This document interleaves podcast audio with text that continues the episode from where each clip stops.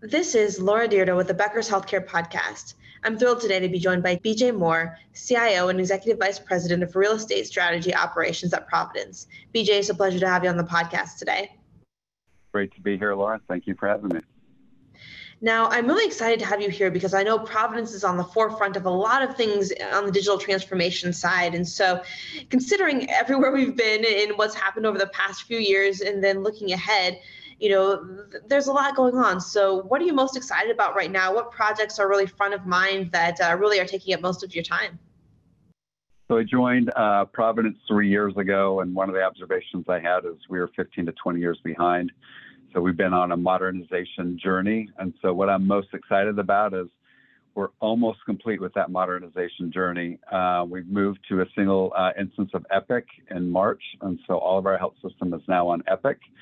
And what's coming up in July is we're about to move to Oracle Cloud for our ERP. So everything HR, finance, supply chain will be on a single ERP versus the hodgepodge of 10 to 12 legacy systems we've been on. So um, yeah, we're um, I'm excited about that modernization journey. I'm excited to get on Oracle Cloud, and I'm excited to kind of have the foundational building blocks that we can then do the um, sexier, more exciting things here at Providence. Yeah, absolutely. Wow. So that's awesome to hear. And you know, it sounds like you mentioned you've got the whole system now in Epic, and then bringing in the the Oracle Cloud. And you know, when you think about this whole ecosystem of healthcare technology, and especially now with Oracle's acquisition of Cerner, bringing that all into the fold, how do you see the, that ecosystem evolving? What do you really see as being interesting in the space, and, and how will that affect, you know, the health system operations going forward? Yeah, I you know it's interesting that Oracle did buy Cerner. Uh, it's not really playing in us since we're we're so um, you know committed to Epic.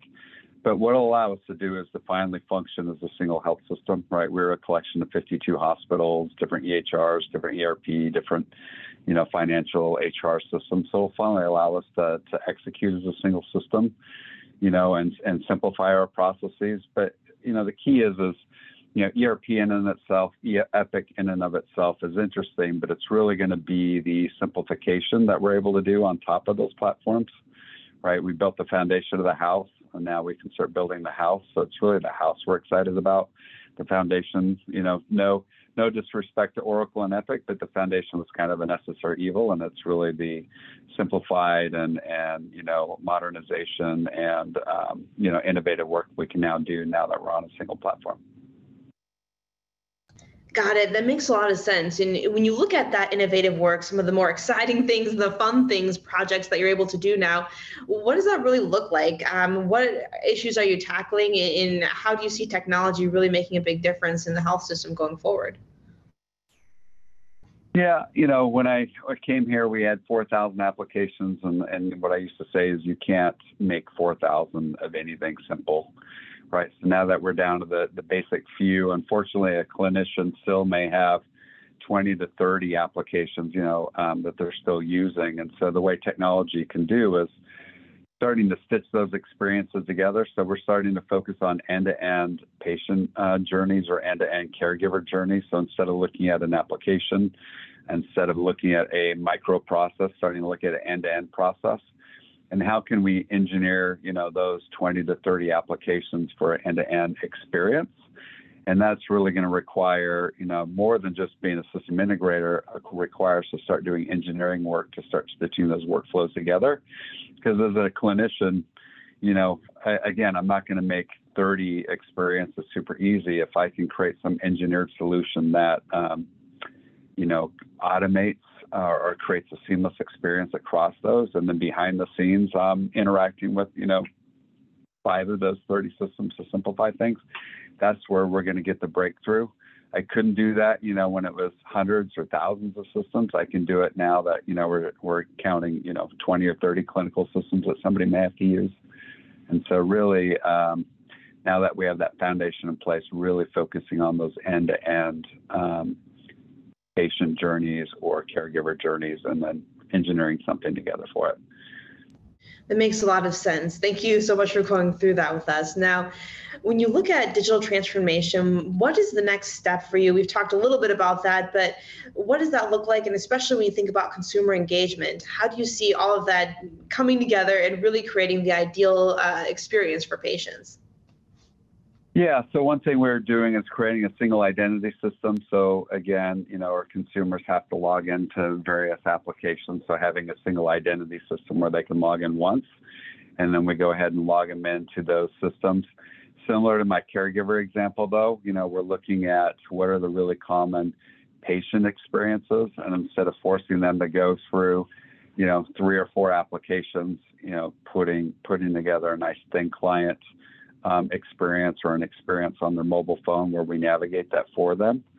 And so, similar pattern as I gave on the um, the caregivers, you know, doing the same thing for consumers. Um, you know, is the reality is is there's not going to be one. You know, my MyChart's a fantastic application, but it's not going to meet all the patient needs. And so, instead of waiting for one master of all applications to solve things, here at Providence, we're trying to do simplified things like that. Like I said, the single identity system where you can log in once, and then those mobile or thin client experiences where we engineer away some of the complexity. We'll update those systems in the back end and we'll create for those really common scenarios that consumers need.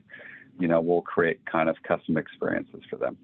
So that's kind of our, our secret sauce and simplifying healthcare, which, you know, we're far away from the other consumer experiences most people are used to, you know, with Expedia or Uber, or the you know Amazon, or these other amazing consumer experiences that people are used to. But we're, we're slowly making progress. Yeah, absolutely. I know healthcare is definitely a different beast when it comes to what it really takes, whether it's the regulatory side of things or just you know how um, delicate and, complex somebody's healthcare needs might be. So I think that makes a lot of sense, and it's really fascinating to think about how you can continue to evolve that process and, and really personalize it. Um, it just sounds like it's yeah. such a, a, an amazing view of what things could be. Now, when you're thinking about growth, especially for the IT department over the next few years, how are you thinking about that? What kind of investments are you making? And really, you know, what do you see as being crucial for the IT team going forward? Yeah, so here in 2022, we're really wrapping up our, our three year modernization journey. As I mentioned earlier, when I first joined three years ago, we were 15 to 20 years behind. I believe we will be uh, ahead of other health systems by the end of this year, you know, and, and all of our modern infrastructure. So that level of investment is going to be complete. You know, as we're coming out of the pandemic and as we're, you know, like other health systems struggling, you know, um, to generate uh, free cash flow, we'll definitely be looking at tightening our belts on non-strategic programs and really focusing our our investments in areas that um, you know, improve patient experience, improve, you know, patient st- uh, loyalty or stickiness with, with Providence as a system. You know, on the caregiver front, what do we do to reduce burnout, right? Um, having the, the right um, uh, workforce to be able to treat our communities and patients and be able to generate the revenue is key. And the, you know, the way to do that is to keep the caregivers that we already have. So how do we reduce uh, burnout? How do we improve productivity? You know, those individuals allow them to really practice their craft of taking care of patients versus administrative work. And then, you know, as we we're hiring tens of thousands of new caregivers, we'll we'll hire over 50,000 new employees this year. So how do we make that onboarding experience seamless as well? And so as they join Providence, they feel good about the organization they've they've joined. They can be productive immediately. They can tell their friends and family this is a great place to work so you know that's where we're really going to focus on is that kind of patient loyalty bringing patients in and then you know reducing caregiver burnout and making sure we can retain and then attract the workforce we need to, to meet our, our, our community needs. And and investments that don't align to that you know we're really going to have to tighten our belts and reduce um, just because you know health systems are not generating the cash to make the investments they were able to make before covid Absolutely. I think that's a really great point. I know all dollars are precious, but especially healthcare dollars are precious in terms of knowing, you know, what's really going to make an impact and, and go towards the best patient care possible. And I, I thought it was yep. fascinating um, too, you know, when you have as front of mind and patient experience, but also loyalty. And then it seems like um, on the caregiver side, having bringing new caregivers in and again, um, engendering with them loyalty within the organization. So when you look at that yourself as a CIO in technology, what role do, do you play in that um, goal and mission of the overall health system to um, create a loyal, loyal loyalty amongst patients as well as the caregivers and team members? Well, IT sits in this unique place where we kind of stitch together all the end-to-end processes. So, you know, I see us playing a unique role in, in many ways. It's one, um, you know, having a technology infrastructure and roadmap that can deliver upon these.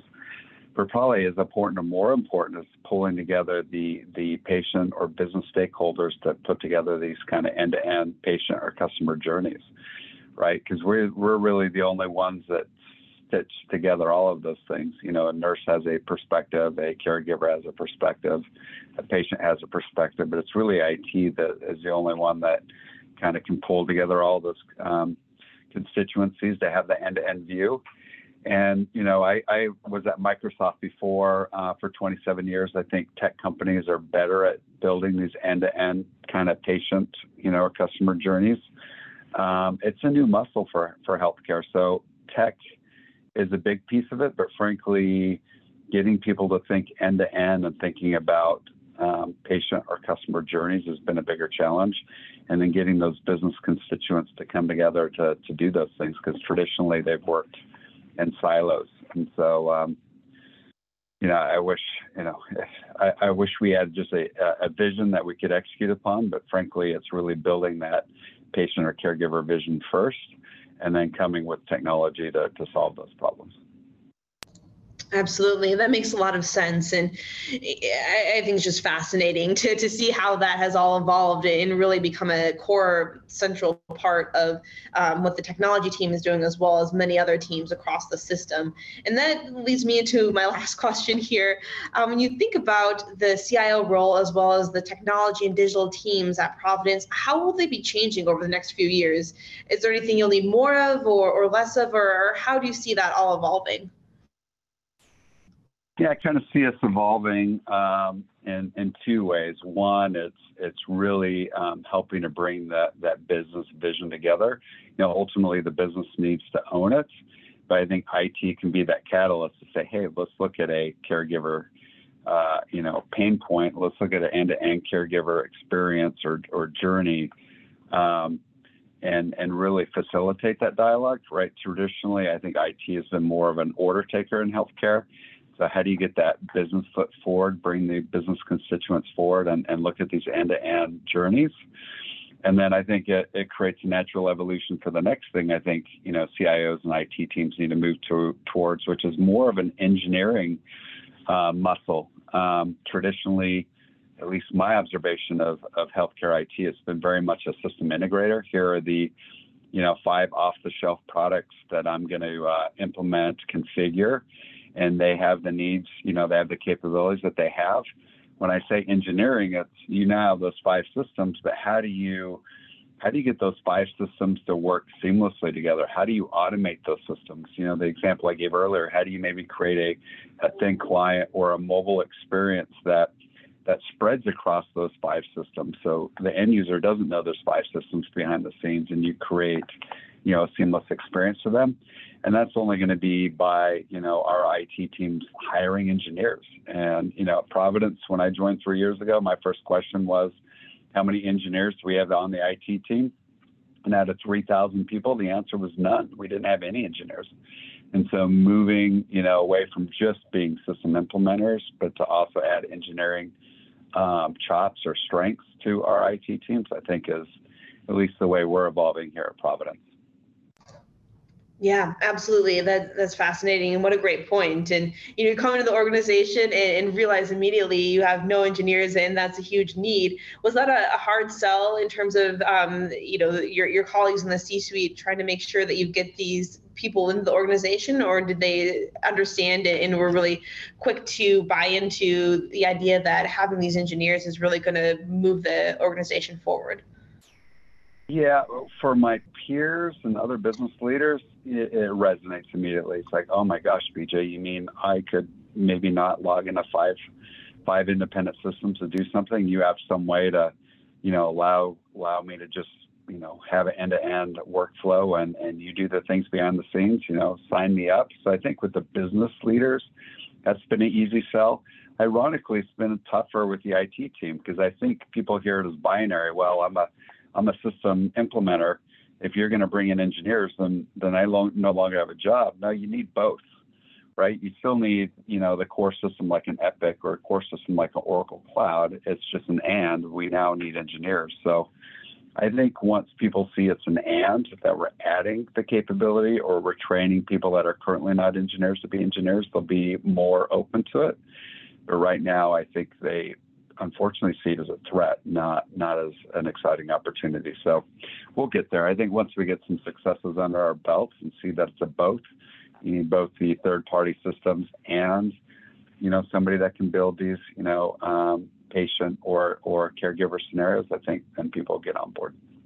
Absolutely. That, that makes a lot of sense. You know, it is really great perspective. Well, as always, BJ, this has been an amazing conversation. I, I've learned a lot and I appreciate you being here. Thank you so much. Yeah, thank you, Laura. Really appreciate sharing our uh, story here at Providence and uh, always appreciate your engagement. Absolutely. We'll look forward to having you back again soon. Great. Thank you.